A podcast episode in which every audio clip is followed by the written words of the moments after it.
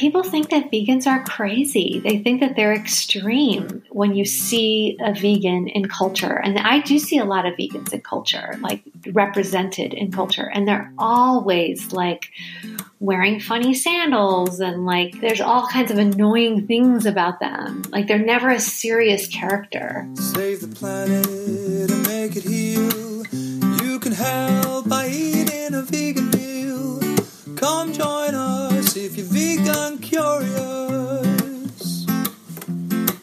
Sarah. I'm Ashley, and together we are. Vegan Vegan. Curious. Wow, Sarah, we have made it to series three. That sounds like an incredible achievement. We have we have made it to series three, and also it's Veganuary. Yay! It's the happiest time of the year for vegans, It is anyway. basically it's like Christmas for vegans, isn't it? I mean, we just And, and Christmas was crap this year, so Veganuary is obviously going to be the best time of the year. Obviously, absolutely. Um, And I'll tell you why, because there's so many new launches, which I'm really excited about. And we've got a massive list. So, uh, you know, it's a massive shopping list of stuff that you can buy and try. So I'm super, super excited. Yeah, me too. So today's today's show is obviously going to be about Veganuary. We are going to um, be telling you about all the latest launches, and we are also going to be giving um, first timers um, some tips uh, to make sure that they can get through Veganuary um, unscathed and uh, with good nutrition. So that's all to come a little bit later. And also, we have a guest today, don't we, Ash? Who is uh, who are we interviewing? So we have got a, a great interview with a woman called Deb Olin Unferth, who has written a novel called Barn Eight, and it was one of two novels that came out last year that were kind of like first ever kind of vegan novels. Really, I mean, we talk about this a lot that you know vegans don't tend to crop up that often in kind of uh, books, films, TV, but you know, here you go. Here's a vegan novel, and it's really, really good, and it's got a got a talking chicken in it as well. So, um, but we she will be telling us all about that in about, I guess, twenty minutes time. But first, but first, as we always start the show, um, how was Christmas? What did you eat for Christmas lunch? Um, well, we were. I mean, because Christmas obviously wasn't what it was cracked up to be, and uh, we were obviously in uh, in tier four, which meant that we couldn't see um, anybody. And that we were in our flat basically by ourselves. Um, we decided that we would actually be a bit lazy, um, and we didn't do any cooking, which is potentially a bit controversial. Um, but what we did do is we ordered um, a banquet from allplants. So this year they launched a uh, kind of full vegan feast, um, which was obviously designed for kind of Christmas Day It also was designed for four people, but obviously there were only two of us. So um, rather than eat the whole like box of food on Christmas Day, we split it up into Christmas and New Year's. Um, but it was really, really good. I mean, it had like it wasn't kind of your like you know standard fare. It had some quite jazzy bits to it. So obviously there was a nut roast.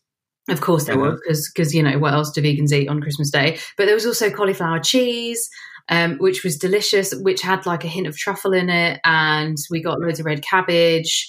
Um, and they had these incredible desserts like a tiramisu and some sort of something. Oh my gosh, you make me feel really hungry already, I know. and we haven't even gotten to the Veganuary launches. We haven't got onto the Veganuary launches, but um, yes, I was really impressed by it actually, and, and also, you know, it was just so easy because we just put it in the oven, and then forty-five minutes later, we were eating, eating Christmas dinner, and the only thing that we had to make was the gravy.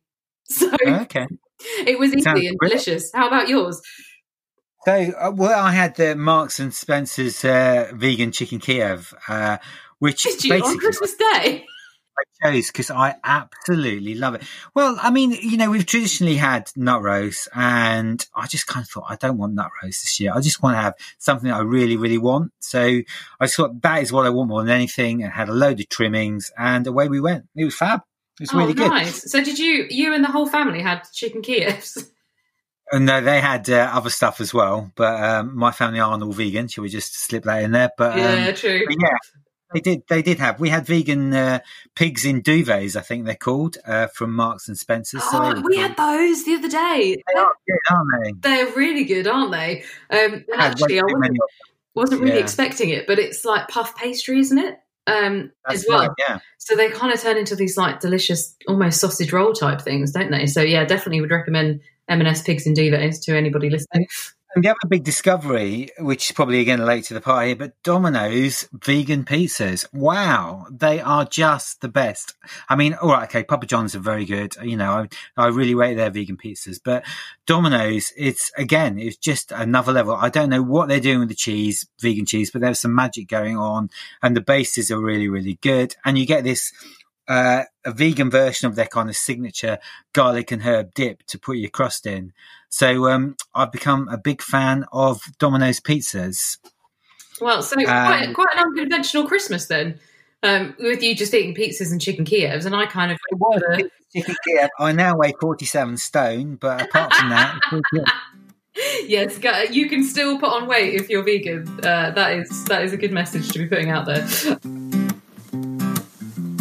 The other vegan thing, uh, the other key thing that uh, has turned up in the last 48 hours is Morrisons. Okay, we're on to veganuary now. We've, you know, let's switch the veganuary thing on.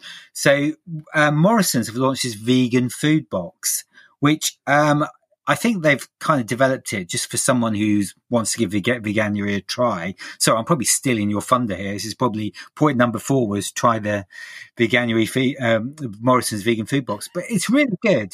For 25 quid, you get your favorite mayonnaise. Oh, Um, there's, Gross. you know, some jackfruit things. There's like a vegan doner kebab thing. There's plant butter. You get some digestives, some vegan cheese, load Hmm. of snacks, um, some almond milk, uh, some cereal. It's just really good value for 25 quid. And, um, so if you are giving Veganuary a try, definitely check it out. And Morrisons do have quite a lot of good vegan stuff. They've, um, massively expanded the range of stuff they're doing this year. So, okay, Morrisons, uh, that's your plug for, for this year. So, Sarah, tell me, I, you know, if I was a newbie and I was about to, to start Veganuary, um, what should I do? I believe you've got a few tips. well, I have got a few tips. I mean, but the only thing I would say is that who doesn't have a few tips for veganuary? Um, obviously, we are not the only people that are putting tips out there into the world. Um, but what I would say is that the things I've read so far have been from nutritionists telling you to, you know, make sure that you're getting um, all of your nutrients and everything that you need when you switch over to veganuary, um, and you know, make sure that you're reading recipe books and doing all that type of stuff. So I try to think of it a little bit differently and think of it like an experience and a way to make the most out of your experience. So if you have Okay. to do veganuary for the first time, or even um, for the second or third or fourth time. Um, in which case, why haven't you already converted to veganism? I'm only joking, everyone. Um, Not really, but carry on. not really, but I'm gonna keep. I'm gonna plow on. Um, I think that you should treat it a bit like a holiday. So, Okay. um, my tips are holiday related, even though sadly none of us have really been on holiday this year, or at least not anywhere um. I'm loving the lateral thinking that's going on here. I know. I just, I don't know. I don't know how this happened, but I just kind of landed on this idea that, you know, if it's an experience, you better treat it like a holiday. So I've kind of come up with these four tips that are all wrapped around the things that you might do on holiday. Um, Okay, so go on then. obviously the first one is explore, Okay. try different things, try different things. So I think one of the most amazing things about uh, becoming vegan, and certainly initially, and then also every veganuary is trying all the new stuff that comes out. Right, there's so many things, aren't there? So um, We will be going through that shortly, yeah. we absolutely will be going through that shortly. But also try the like staple things. So tr- try the things that all the vegans are, are talking about. So you know. Just a few examples. Rudy's Vegan Diner, everybody's talking about that. Rudy's Vegan Butcher has just um, opened over the course of the last few months as well. Oh, I, I went there a few times actually over Christmas. They had some great. The, the vegan bacon's brilliant. That's the thing, yeah, yeah, like vegan bacon and the the the thing, and like also vegan cheese from uh, the likes of La Fauxmagerie, who we've interviewed before on the podcast. Just try all of the different kind of substitutes and and just have have a go and dive in and and just explore and try try new things. Don't don't try and cook everything yourself because um, you'll end up getting bored and your repertoire will be over in week one. So just go out there explore try new things. Um, the second thing that you might want to take on hol- holiday and also into Veganuary is to take a friend. Um, so doing it by yourself. Hang on a minute. Is this COVID friendly? no no no no no. Take a friend like metaphorically not take a friend by the hand and uh, Okay. you know, All right. Okay. their face or anything else that's not COVID secure. But bring it, do it with a friend. So, you know, if you're going to go into Veganuary and you're going to do it and you're going to commit to it, it wouldn't it be great to do it with somebody else that was in the same position, um, so that you can be sharing stuff and sharing ideas and and just um, you know, if you've got a moment when you desperately want to eat, I don't know, some egg noodles or something like get or a toasted toasted cheese sandwich just get your friend to stage an intervention. Um, but just stay in touch with them and share things and kind of share in that experience together because it can be difficult at times. And i think you know you kind of the, the first couple of weeks are super easy but just like dry january you get towards the end and you're like oh you know i'm running out of ideas now as to how to um, continue on on this path. Um, the third one is ask Can I just say, like, the other thing it would be to plug is just a few of the Facebook groups. So, you know, Vegan UK, uh, Vegan London, if you're in London, you know, there are loads of good Facebook groups. And again, not only the source of great advice, but they'll have loads of people who will, I'm sure, take great delight in keeping you on the vegan wagon. Absolutely. And that leads me into my third tip, Ash, which you have preempted correctly. Um, so thanks for that, which is to ask the locals for recommendations. So if you go to Tenerife, or wherever you might like to go on holiday. Ash, you'd never go to Tenerife. I would, but that's neither I here have nor there. been, but there you. Yeah, like what in like 1982, um, and ask the locals for recommendations. So you know there are so many, as you will know, vegan people out there like us who are willing to give you their recommendations. In fact, not willing, they're delighted um, to give you their recommendations. So, as Ashley says, get on the vegan Facebook groups. Um, there's always going to be one in your city or your local area. Um, call up your vegan mate who's constantly talking about um, all the weird and wonderful stuff that they're trying. Ask them for recommendations, ask them for ideas, and also just ask them to share their kind of go to recipes with you um, and any other hints and tips and advice in terms of nutrition um, and just making sure that you are getting um, everything that you need. Um, Mhm. and then the final one um, is kind of like try all the new things, take a friend, ask the locals for recommendations, get excited about it, and have a wonderful time. But also don't go too nuts and don't go too hard too soon.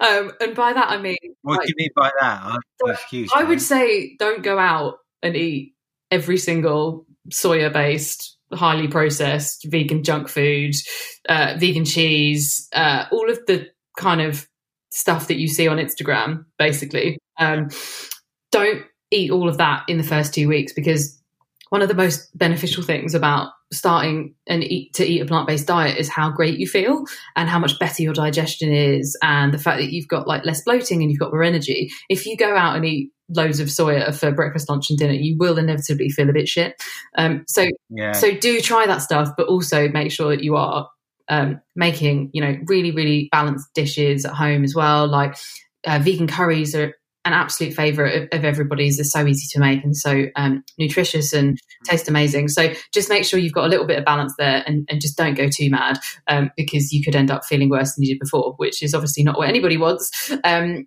but I think that those things, if you kind of um, use them as as a little bit of a guide, then you should have have have fun this veganuary. Um, particularly in light of all of the weird and wonderful things that have launched, which is quite extensive, um, isn't it, Ash? So are you It gonna? is. Actually, before we move on to that, can I just plug as well, you know, just in terms of nutrition, and I know you've kind of mentioned it, but I mean, something like Better Use Vegan He- Health Daily Oral Spray is fantastic. So it basically has um, vitamin B12, iodine, um, you know, just vitamin D3, just like uh things that, you know, your diet you would get via milk or cheese or even meat um, that's actually the you know just there in one spray, and it it just beats chewing on horrible fake orange tasted um, vitamin tablets or whatever. So I definitely recommend that. Yeah, yeah, absolutely. Do do make sure you take a vitamin. Um, even if you are just doing it for for January, it is it is super important. Um, and there's loads of advice out there on how to make sure you're getting your um, you're getting your macros in and uh, making sure that you're getting enough vitamins. So um, do check out. Um, obviously, Veganuary is a really good place to start. Um, they have curated kind of lots of different content and lots of resources on their website and on their social media. So um, check it out, or if not, get in touch with us. Won't be able to give you any nutrition advice, sadly, but um, we will happily share recommendations for what to eat this Veganuary. So that leads us nicely on to Ashley. You're are you Okay. top ten I've got, launches? well, I think it's probably like top 15 or something, but I think we need to make this interactive. So I'm going to ask you to score out of 10 how excited you are by, uh, by this, pro- the product. Oh. So you can say, I mean, you know, I, you've never, most of these things you won't have tasted, but I mean, I know there'll be a few on here that are going to get probably at least a one or a two. So, um, but let's kick off then. So, right, the first thing is uh, KFC, the vegan burger is back, and it's now called the original recipe vegan burger. So, Sarah, how excited are you by the return of the KFC vegan burger? Um, not that excited to be honest. Okay, um, fair enough. I enjoyed it last time. I will have it again, um, probably once. The really weird thing though is only available to the end of February. so so I heard. know, that sounds a bit, crap, really. It is a bit But- crap, isn't it? It's like it's like kind of that thing. Oh, we'll, we'll try it again and just see if it works before we kind of put it onto the menu full time. Um, I, d- I don't have an issue with it at all, and it's convenient, isn't it? But it's just not as nice as some of the other vegan chicken burgers that you can get. That's that's my only beef with it.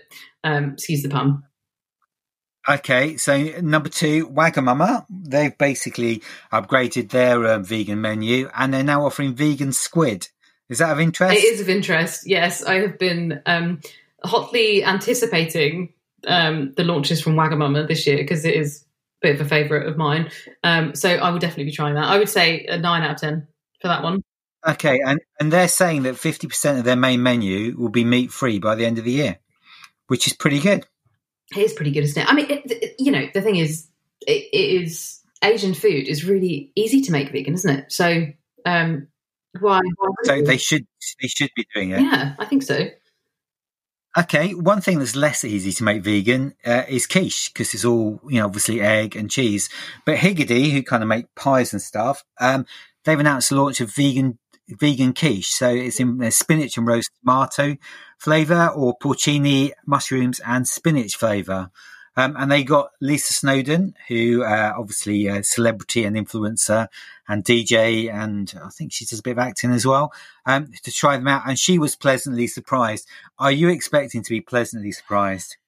Do you like quiche? I do, I do like quiche actually. Um, yeah, I mean it's been a it's been a minute since I've had any. I would say that um, probably since I was I don't know eighteen or something. But I did used to like um, quiche Lorraine, so I appreciate that neither of those options were on your list. But I will be trying it. It sounds sounds pretty pretty good. Yeah. Um, Yeah, no, I'm quite excited about. It. I mean, it's kind of one of those things that you, you don't wake up every morning and go, "I really want to eat quiche," but um, no, Maybe not for breakfast, but maybe maybe for lunch. You know, I, I, I'm going to give it a go. That sounds great.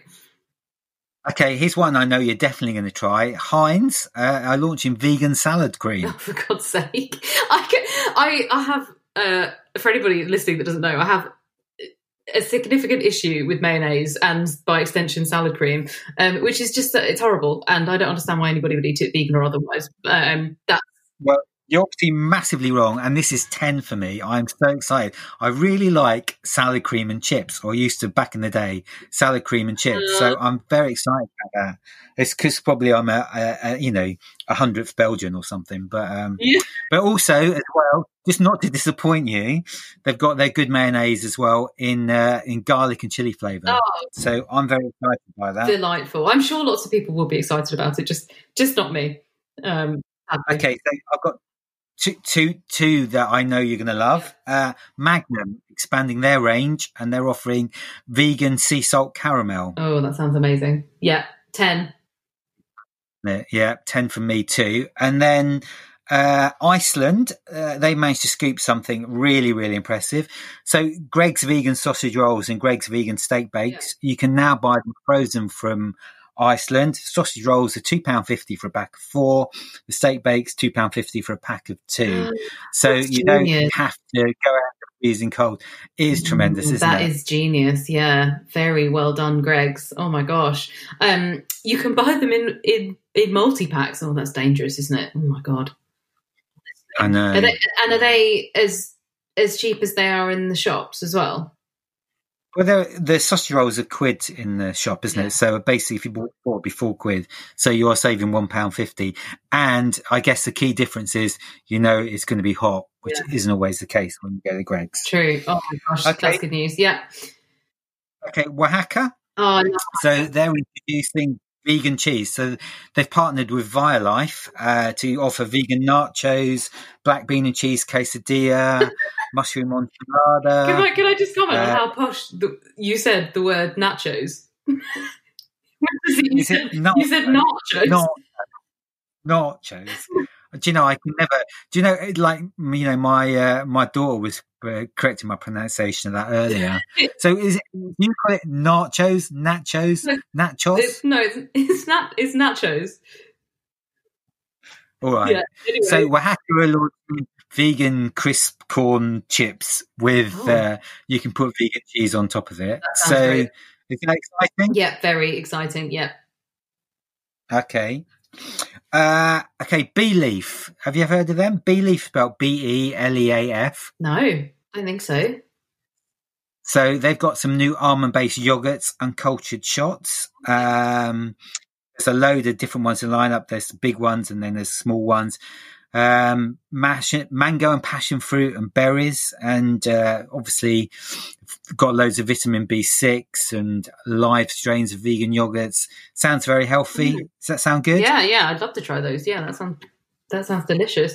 Um, I I actually one of the things that um I miss from before I was vegan is yogurt, like really, really nice yogurt, whether that be kind of Greek yogurt or, you know, just uh, like one of those kind of weird kids yogurts that you get. Um, but I, um, so I'm always on the hunt for uh, really, really nice vegan yogurts, and if it's got kind of live bacteria and cultures in it as well, then all the better. So yeah, I'll definitely be trying that.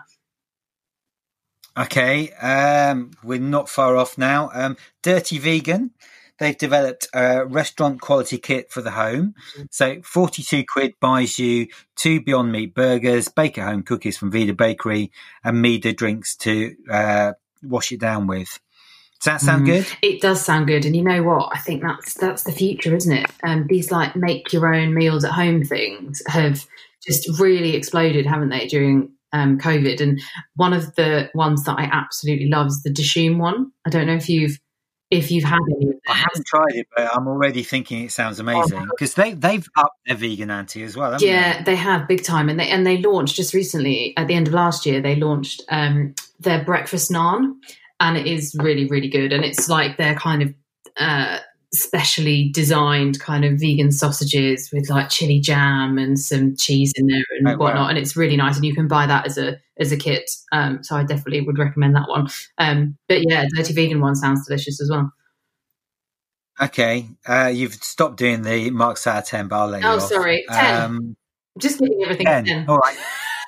Okay, few few quick ones to go through. There's a company called Choc Affair who make vegan chocolate. Um, each year they bring out a limited vegan bar, veganuary bar, um, and this year it's dark lemon, which sounds amazing. Dark lemon Mm, plain chocolate. that does sound amazing, Um, all- actually. that sound good. They've also got some vegan, uh, some milk chocolate, which again, I you know I've not had a vegan milk chocolate bar that's ever really kind of blown me away. So fingers crossed that will happen soon. Yeah, except Um, except um oh my god. Ombar. You had their okay, one? Know. Ombar does one that's like a coconut sugar delight. Goodness only knows how they make it taste so delicious, but it is incredible. But I suppose that's because it's got coconut in it, isn't it? But um yes, Okay. that is delicious. But yes, I w- would be very up for trying that. Probably a give it give that an eight or a nine. Okay, so uh, this sounds good. Fabulous. Okay, I've got a vegan organic hazelnut and cocoa spread. So um, I've forgotten what what's the uh, the milk. It's the Nutella, isn't it? Um, apparently, it's the first hazelnut chocolate spread to use chickpeas as primary ingredient, and each jar contains, on average, 128 chickpeas and eight ha- hazelnuts. So it's actually probably could be quite good for you, unlike Nutella. Mm, that sound, that does sound really good, actually. Yeah, Nutella is. Um, that lots of people have tried to make a chocolate spread that works, haven't they? With with kind of more healthy ingredients. And I've had a couple of the ones that are made out of like carob and stuff like that, and they're never quite the same. So if it genuinely tastes a little bit like Nutella, that's pretty exciting for me. Um, so Okay. I definitely give that a go. I'm a, I'm going to give that a nine as well. I'm terrible at this. I'd be the worst strictly judge ever, wouldn't I? I just give everyone nines and tens, except for KFC. So you wouldn't be, uh, yeah. No, I've forgotten the fella's name. Oh no, the the Aussie guy. Oh, what's his name? Len. Len, the The- one that gives everyone a seven. Yes. No, but he's not on it anymore. no, no, the Australian guy uh, who gives everyone five. Oh, Craig. Yeah, Craig, yes, Craig. Yeah, yeah, yeah. he is a bit mean. Yeah, sorry, I'm, I'm really um, giving away my love of Strictly now because I know the names of all the judges. So let's let's move on to the next uh, Veganuary pick before Well, the last one, and we've, we- we've kind of come full circle here because I was obviously raving about Domino's earlier, and uh, haven't tried it yet, which is quite unbelievable. But um, they've got a, a new vegan pizza, which is called the Chick Ain't Pizza, um, and basically it's got Domino's vegan cheese and delicious plant-based strips, crunchy onions, which I might pass on. Green and red peppers, um, and obviously their classic tomato sauce. So I'm really looking forward to trying that. Yeah, that sounds good. Um, any any vegan offering from Domino's if you're having a if you're having a bad day, it's sure to cheer you up, isn't it? So uh, yeah, I'll give that an eight, an eight out of ten. Okay, so um, I mean, there's a load more stuff, but maybe you know we'll talk about um, some other stuff next week or week after when we do the next podcast. But um, you know, there's just obviously tons of exciting stuff, and we can have some stuff. opinions on things. So um, I hear I though see that, that I sorry, I have to just mention that one thing I did see, which I if if I could, I'd give it an eleven out of ten. Right, Yeah. the excitement levels is that they're launching vegan bounty. Oh yeah, if you're that on sounds great. vegan, a bounty bar, like a dark chocolate bounty bar, was was my Oh, chocolate bar of choice. And honestly, I have hunted for years for the equivalent in that is vegan, and there just isn't anything. Um, so that that is my eleven out of ten. I have to say. Um, okay, brilliant. So I can't wait to try that, and Now- hopefully we'll um we'll talk about it on the next episode. But they're Mars, aren't they? So yeah, Mars have launched a, a vegan bounty bar. So very exciting for me personally. Okay, so before we have the interview with Deb Olin Unferth, we've got some live tasting to happen now. Uh, we have got some live tasting to happen now. Um, I will, in fact, have to go and um, heat mine up though, because it, it requires heating. I don't think it would be very nice if it was cold.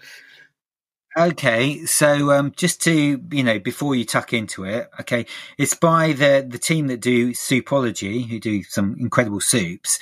So they've launched uh, some vegan food pots with the brand range. Well, they're calling it Foodologie, but the big thing is they are claiming they are the first in the UK to contain all of your five a day. So all your, you know, so basically you have one of these at lunchtime and then you can just spend the rest of the day eating chips and jackfruit burgers and chomping on, uh, on, uh, and salted caramel magnums. So what could be better? You've just literally like trampled all over my veganuary tips. Well, that last one anyway about everything in. Yeah. Um, but uh, well, that sounds great. Five. One of so they're the first what? The first soup brand or the first? Well, no, it's, well, they're pots, but I mean, as you're you're about to discover, um, but um, but yeah, they're the first uh, brand that that say that this pot. I mean, and there are others that have said, "Oh, you know, this is three of your five a day," but they're the first to like, you know, Oh. go to five a day. Good. All right. Well, um, I guess then uh, this is a good time for a, for an ad break. Except there won't be any ads, and uh, I will be back shortly with my uh, warmed up soup. Okay, so Sarah, you're back from the kitchen now. Uh, what have you got? I am indeed. I'm back from the kitchen, armed with um, one of Foodologie's uh, offerings. So they have got a range um, which includes kind of big uh, soup pots, which are, um, as you say, Ash, five of your five a day, which is pretty impressive. And then they've also got these smaller ones, uh, which are kind of snack pots. Um, also very very healthy for you um, vegan fat free and gluten free um, and the one that i've got in front of me steaming away is uh, the yunnan noodles with kimchi. Um, and i'm just looking at it and in terms of the ingredients they're really i mean there's nothing bad for you in there. It's all healthy um, plant-based um, also you know particularly for soups and things like that, you're always looking at the salt content um, and the sugar content, and actually that's um, pretty pretty good as well. Um, it's only 115 calories, uh, which is a bit bad. So that is definitely a snack rather than a, a meal. But actually, it, it, it looks quite kind of filling and satisfying. Um, it is very very warm, so I am giving it a good stir before I put it in my mouth. Um, so it would be quite good fun on this podcast if you, you know, obviously screamed in terror when burnt your tongue or something. But what? Why? Why would that be fun? That's surely, surely, surely, as my co-host, you would like me to, you know, remain in one piece and. Uh, well, either that or you, yeah. Anyway, go on, give it a go. Tell us what it's like. All right, I'm going to give it a go. In the meantime, do you want to? You might have to do exaggerated slurps or whatever Oh as well. god! Honestly, it's got it's actually got like pieces of noodle in it as well. It's quite kind of thick. Um, whilst I try it, in, in case it is really hot, would you like to tell us more about the range? They have got five flavors, including bountiful burrito bowl, supercharged chili verde. Um, they are all vegan and under 300 calories. So this this is the big ones, I guess. I you know uh, I'm not sure about the small ones. Um, I'm assuming now that you've uh, you've tasted it. So what's the verdict then? I have. I'm sorry, I'm quite busy now because I've just had three spoonfuls of it. Um, it's really tasty, really tasty. And and actually, when I looked at it, I thought, God, that sounds like a, a bit of a strange thing for a soup. Kind of noodles with kimchi and all sorts of other things. It's got carrots in it and whatnot. But actually, it's really tasty. Um, and the consistency is good, and it's also really thick, so it doesn't feel like one of those thin kind of calorie controlled soups. Um, it is really really nice. I'm, you know, in fact, I'm going to have another spoonful because I'm quite hungry and it's nearly dinner time. So, um, Okay. Well, you know, maybe you can try one of the other ones, and we can talk about it next time on the podcast. absolutely, I will. Uh, Your, your list of things that we've uh, you've eaten. Yeah, and I can tell you how wonderful I feel having eaten my five of my five a day in one meal. Um, Yeah, before you hit the vegan magnums. Yeah. yeah, exactly. Um, so that was yeah, delicious. Thanks, Foodologie. Um, very, uh, very, very good taste test.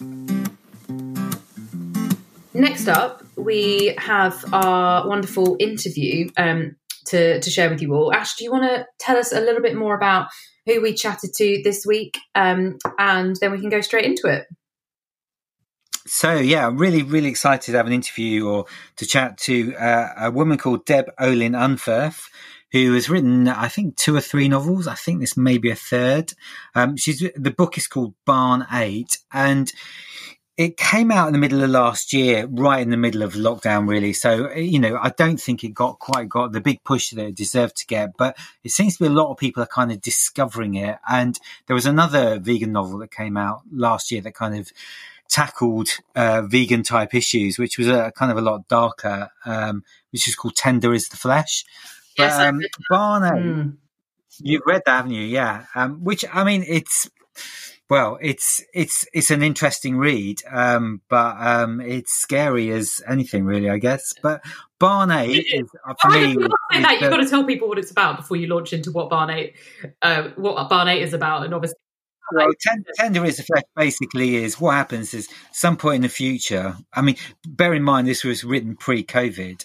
Um, there's some disease that, that that basically means that all animals, um, if a human eats them, then they basically get a COVID style thing and they die.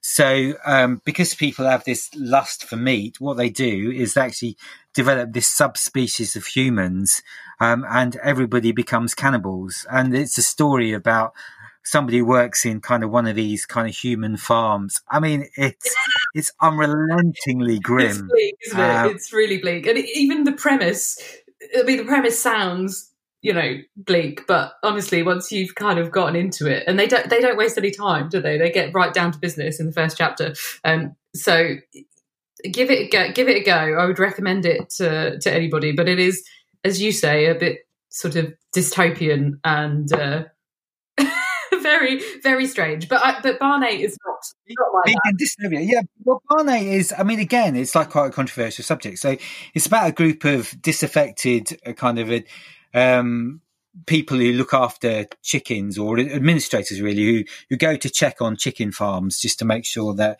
um, you know the, the chickens are okay and they're being treated carefully and they, they kind of go a bit rogue and they have this massive plan that one day that they're going to release and save a million chickens. Um, so it's all about, you know, I guess the story of two or three individuals in the book and kind of how they kind of ended up plotting this and how they go about it. And then obviously you've got the what actually happens on the night and Barney. And there's also a chicken there, you know, also there's a chicken called um uh Buan Buan who basically is kind of a talking chicken who will give you some interesting facts about the, you know, what chickens really think about all kinds of things. Um, but it's just uh, like a really entertaining, interesting book. And the woman who wrote it, Deb Olin Unferth, is a really interesting person. And as I say, we're really pleased to have a conversation with her now. Hi, Deb. How are you doing? Hi, it's so great to be here. Brilliant. It's so glad to have you on. So, um, so, for people who know nothing about it, tell us a little bit uh, a book, about your book, Barn 8. I mean, it's been described a couple of times, actually, I've read a couple of times, as uh, the world's first story about chicken heists.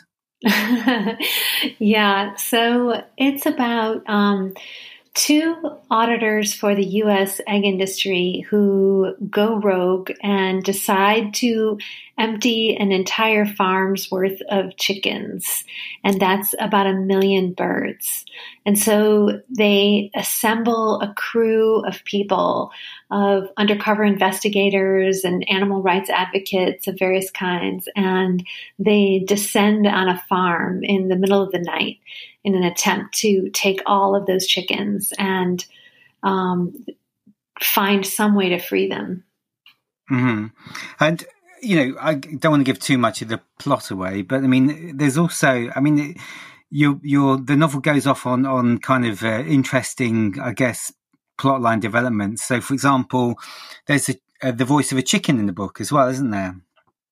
yeah, there is. Yeah, Buak is the name. Um, um, that's the name of the chicken, and yeah, I decided to include the voice of a chicken because I wanted, um, you know, I wanted to be able to show just what chickens, what kind of like, what sort of personality they have, what, you know, what sort of will they might have. Um, I didn't want to personify the chicken, like I didn't want to anthropomorphize. And so there are very few moments of Buak. Um, mm. But the ones that I do have in there are pretty accurate, um, according to my research of you know how a chicken might behave. So, I mean, uh, you know, is is is there anything remotely autobiographical in the book? I mean, uh, you know, are you an animal rights activist? Have you um, ever, you know, gone in the middle of the night and stolen a load of chickens? okay, the second thing I have not done. Um, I I'm a vegan. I've been a vegan for let me see, 12 years now, 13 years. And, um, and, you know, I guess that this book is a form of, of activism. Um, I have been, I've done an, an, enormous amount of research on the egg industry for this book. Um, and, um, I'm very interested in animal rights. And so, but I mean, I'm not, I'm not like out there in the middle of the night, um, you know, stealing chickens, rounding up chickens. So, um, I guess so. You know, I mean, we we had a brief conversation earlier, and you told you told me it took you quite a long time to write the book, and there's obviously an awful lot of research has gone into it. Um, so, when you were doing that research, I mean, w- was there things that surprised you about you know the egg industry, or was it kind of what you expected? I mean, the whole thing surprised me when I first came up with the idea for writing the book, and I was writing um, little passages um, for it. I was writing barns and farms that were about twenty thousand hens, and it was, you know, to my shock and horror, um, their barns were were one hundred and fifty thousand hens, large. And so that was kind of the first thing. And then um, just every, like the amount of excrement that's involved as I researched, wow, yeah. like that was completely shocking to me. Or just the number of hens that the United States goes through and that the world goes through um, each year is just that, just the amount was just shocking. How, um, and how many more eggs we use today than we did, say, 100 years ago. The change, the way that farms have changed in the last 100 years was completely shocking to me. I, I mean, and I already, I went into this thinking that I knew quite a bit, but I did not. Mm-hmm.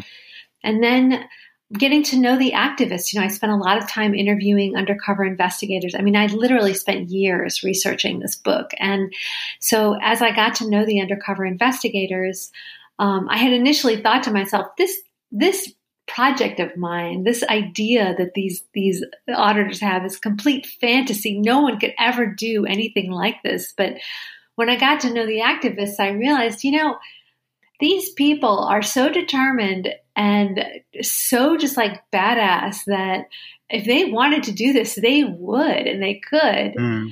Um, so that was a surprise. Even the farmers were a surprise, honestly. I was going to ask you about that because, I mean, yeah, you when you were researching, you did actually spend a fair amount of time with chicken farmers. But I mean, how honest were with you were you with them about about what you were doing and the kind of book you were writing, and what was their response as well? So yeah, not at first. They were not honest. Um, I was not honest. I um, I did a lot of work trying to get them to talk to me, and I couldn't even get any. I couldn't even get the email addresses or phone numbers or names of, of any of them. And um, finally, I found out about an egg conference that was for the industry and the um, you know the United the United States egg industry, and so I signed up as food service. So okay. I went to the conference as food service, and um, I think most of the people who went were pretty bored. Um, and I sat in the front row and like asked questions. It was on, it went on for days and I had my hand raised all the time and asked mm. if I hmm. could record the sessions, you know, and then, um, asked the farmers if they wanted to have a whiskey, you know, after afterwards in the hotel. I mean, and uh, it was it was pretty. And you fun. got them drunk, and they spilled you all their secrets. They didn't get drunk, but we did become very friendly, and um, and then and then I got, um, and then after that, I went to Harper's Magazine and asked them if I could write an article on the egg industry, sort of like, mm. like a, like a, like an expose. And they said yes. And so then I called all those farmers who I had made friends with, and they had all said, "Oh, come visit our farm anytime you want to come visit our farm." And um, so I called and said, "Okay, I'm I'm ready to visit your farm. Um, I'm coming as a as a journalist, though. I hope that's okay."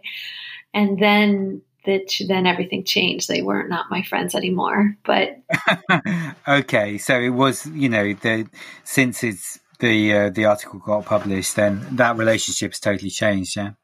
Yeah, but they they at least one had to let me come because it would have been really bad, you know. So they so they did wind up letting me come to the farm and, mm. and seeing everything. And and what surprised me about the farmers was how you know, I had expected to hate the farmers, to just think that, you mm. know, farmers are, are evil and like that they must just hate chickens, you know, after all they put chickens through. But honestly, you know, I don't think the farmers are that much happier about the way things have turned out um, than mm. than than we are. Um, you know, they're they've they've had farms, chicken farms in their families for generations. They're they had um, you know farms of only 100 hens or 200 hens and now you know every the business is so cutthroat and so mechanical that you know this is what we've come to there's, I don't know, I, am assuming you don't particularly follow EU agricultural policy, but there was a big debate recently about whether they were going to rename um,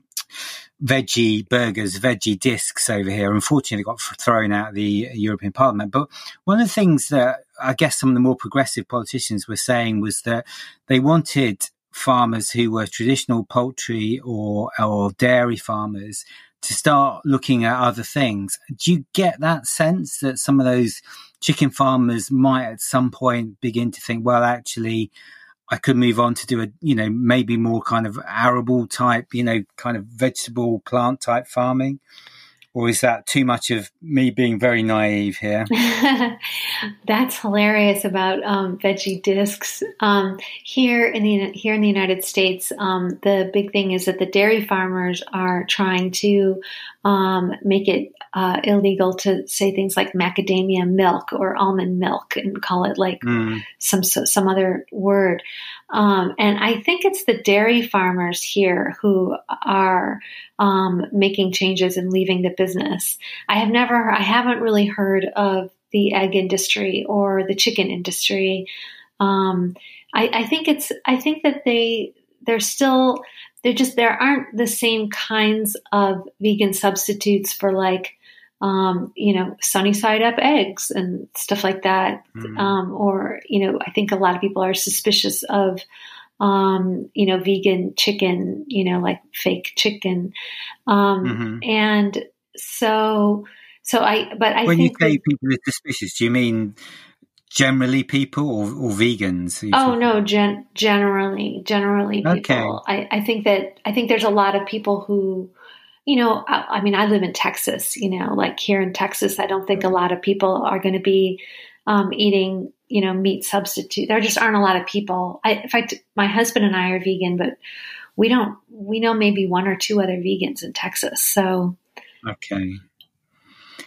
That's a bit scary, but, um, but um, one thing I was going to ask you about as well. Do you know a book called Chicken's Lib by Clare Druce? Was this a book that inspired you? I love that book so, so much. I read that book while I was researching um, for for this book, and um, it just brought me so much joy. I read every page so carefully. I highlighted like every other sentence. I thought it was so beautiful. There's another book um, by um, Annie Potts. It's just called Chicken, and it's okay. I don't know if you know that one. Um, I don't know. It's also so beautiful. Just about just like just like respecting chickens as like persons, you know, like just mm-hmm.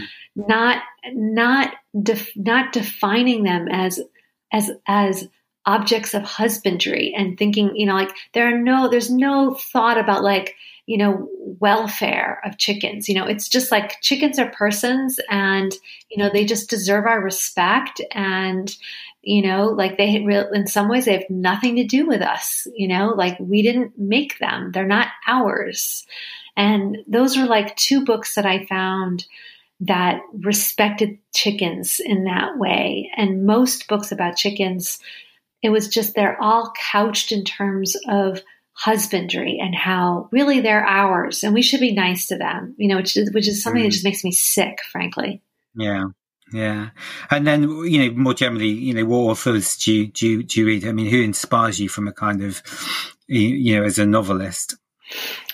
Well, I think for this book, um, there were a couple books that really inspired me. One is called The Known World by Edward P. Jones um, which is um, about um, it takes place during slavery um, here in the United States in the South, and um, in it, it's just a group of people who are like slowly finding their way to freedom in various ways. Um, so that was one book that really inspired me. I'd say Kafka inspires me a lot. uh-huh, I can see that, yeah. as another example. Um, let me see what would be other books that inspired this book in particular. Um, there's a there's there's a great book um, by Juan Pablo Villalobos, who's actually published by the same publisher who put out the UK version. It's called Down the Rabbit Hole. Um, Okay. It's also a really amazing book about um, about a, a about a, a kid who's on the border of Mexico. Mhm. So that's three. Um, I think it's a, you know, something you probably, you know, I'd, I'd be interested to see what you say actually. So, do you consider yourself a vegan writer, or are you a writer that is a vegan? Because I mean, in a way, you probably like Tender is the Flesh. Well, Tender is the Flesh is a very strong message in terms of encouraging people to give up meat because it says it basically dehumanizes them. Um, Barn 8, there's still a lot of kind of evangelizing going on there, but it's a bit more subtle.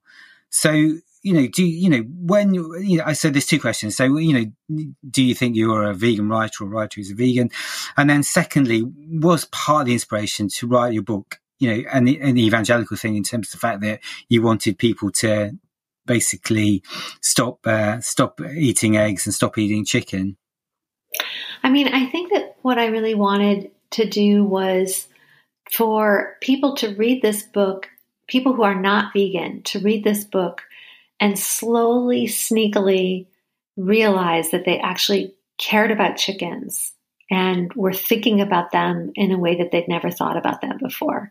That they were like imagining them as persons with a will and imagining them with a history and with a future and that and to just kind of realize that we don't have the right to them. Like they're that humans don't own chickens and that humans own no creatures. And Mhm. um, so that was my initial um, that was sort of my initial uh, desire. Um, and then from there to maybe get people to question um, so if we don't own them, then what right do we have to use them? Um, and you know, and then like maybe consider veganism a little bit. But I, I am. I mean, I, I'm. I feel like in some ways I've led a double life. Like veganism has been so important to me these last, you know, over a decade, last thirteen years, and Hmm. um, it it's just it's my like spiritual worldview that I carry with me everywhere that helps me think about um, how that makes me makes me feel connected to the world. It, it makes me feel like um, the world is so much bigger than myself, um, and it keeps me from um, it keeps like a like a like a non-selfish gene in me at all times you know? It just like Mhm. steadies that rudder at all times. Um, at the same time you know i mean i've published five other books and none of them are uh, like vegan focused really um, although a lot of them have animals in them. Um, so yeah so so we'll just see what happens going forward. This was this was an experiment. It was really hard. And actually i mean it's it's turned out well. I mean i've had a lot of people writing to me um, about you know about their experience reading it you know people who aren't vegan. So we'll see. Hmm Um, and then I just wondered, did you have an opinion on, you know, the the question I sort of asked at the beginning? You know, where, why do you think that vegans have a very low profile in, in the arts generally, in literature, in films, and in TV? Um, you know, wh- wh- why? You know, what do you think? There's a reason for that, or is it just people don't want to? Do, do, do you know? Do, just don't particularly want to? Um, you know, maybe they feel that that it's too stereotypical to have a character like in that. What? What? Do you have an opinion on that? I mean, people think that vegans are crazy. They think that they're extreme. And um, I, I find it so mystifying because it is true that when I became a vegan, it was hard. Like the first six months to a year, it was pretty hard for me to even figure out how to eat. But once I got Mm. through that, it's it is so easy now that in some ways I never even think about it anymore. It's like I just like I see non-vegan food and it doesn't even look like food to me. It just you know Mm. so so I find it it mystifying, but I do think you know people around I mean I'm around non-vegans all the time and they just think that I'm they think I'm crazy. Like they think it's really really weird and and it just I mean, I it's it's nice being on a vegan podcast because, um, you know, I could just say outright that um, it's you know, I just feel like it's a moral it's a moral baseline that you know, like the most basic thing is don't mm-hmm. eat animals like don't use animals seems so basic to me like they're not ours and mm. um but yeah I, I, think that that's why when you see a vegan in culture and i do see a lot of vegans in culture like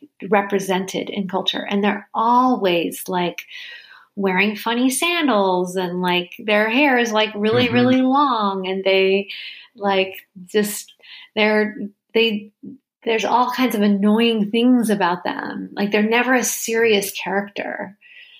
Um, mm. And yeah, I find that I find that distressing. But I don't know. Like the world is changing. There's more and more vegans all the time, and so hopefully, hopefully that's going to change. Mm. Yeah, I think it. You know, it, it probably is. I mean, I think that. So you know, I'm I'm in in Hackney in London, which you know, obviously there are is, I guess, one of the, for one of the word, vegan capital of the world, you know, and, you know, it's perfectly normal. And, you know, to go to any pub in London, they now have vegan food.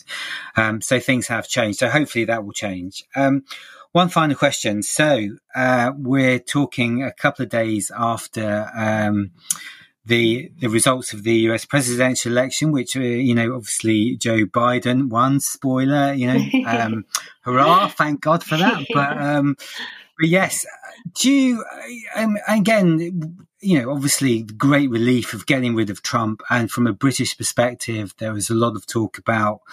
Um, trade deals with America where Trump was going to insist on basically giving us chlorinated chicken like that's any much worse than eating non-chlorinated chicken, really. You know, who knows? But um, you, is there anything in there? Um, you know, is there anything in the Biden administration that you think will improve the lives of animals, or just will you know be positive in that way?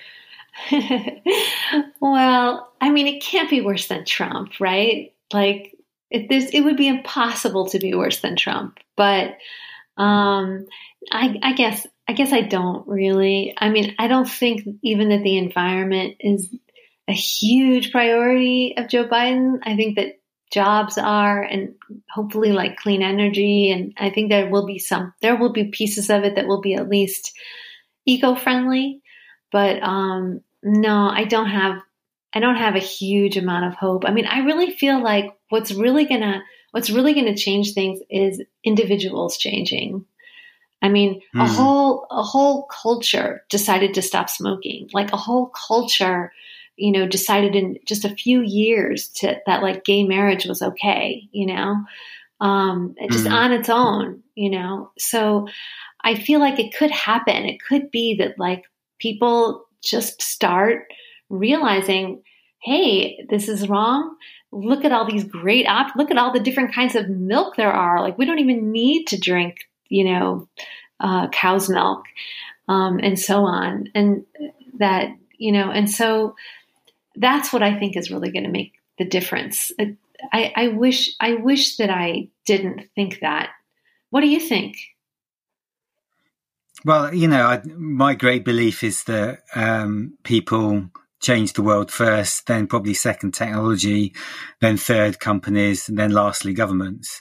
So, you know, I mean, you you know you can see people's individual um, individual actions. I mean, it, it, brings it actually full circle back to your book. Actually, you know, if you think about it, you know the the actions of these activists to uh, you know save a million chickens. I mean, you know, they're not going to you know stop the industry forever, but you know, it's one of those things that then obviously is then a big talking point that people will think about it, and it's just a you know an action on its own. And I mean, I think that you know, maybe we do need more of those things. I think that there's that. But I mean, I think, um, you, you know, you've got to, you've got to be optimistic about these things. And I think that certainly the way the world seems to be going is in that direction. And hopefully, as more people talk about um, climate change as well, you know, put, more people make the link between climate change and and eating meat and dairy products, um, and then we'll start continuing to give it up. So that's that's what I hope anyway. Me too. I hope that too. So what's next for you then? Have you are you already? I guess you probably already working on another novel.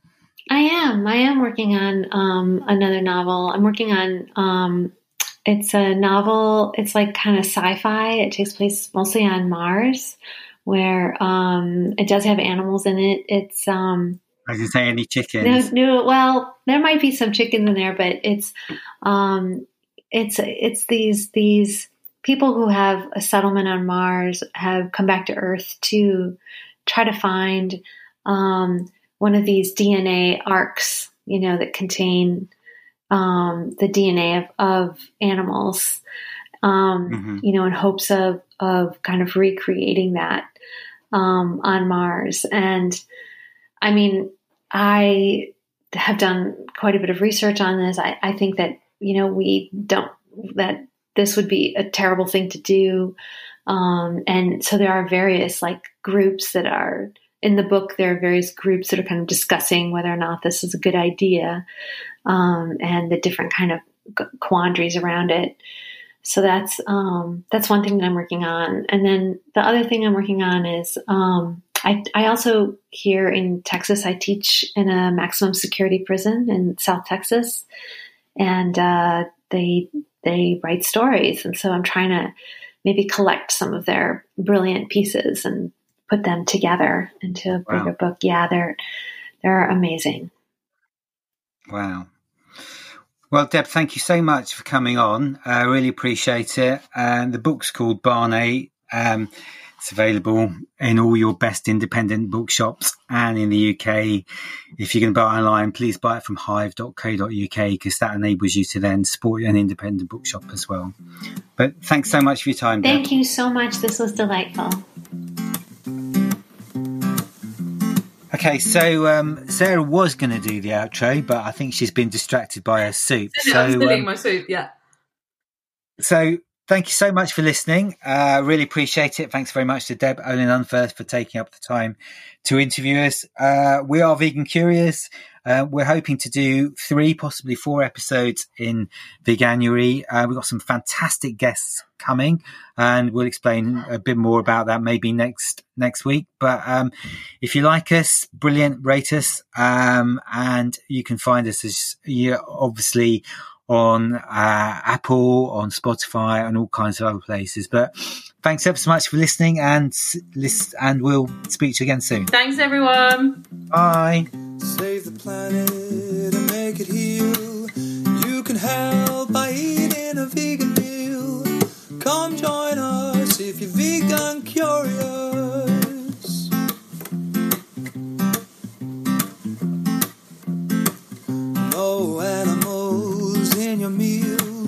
Nothing tastes as good as being vegan feels.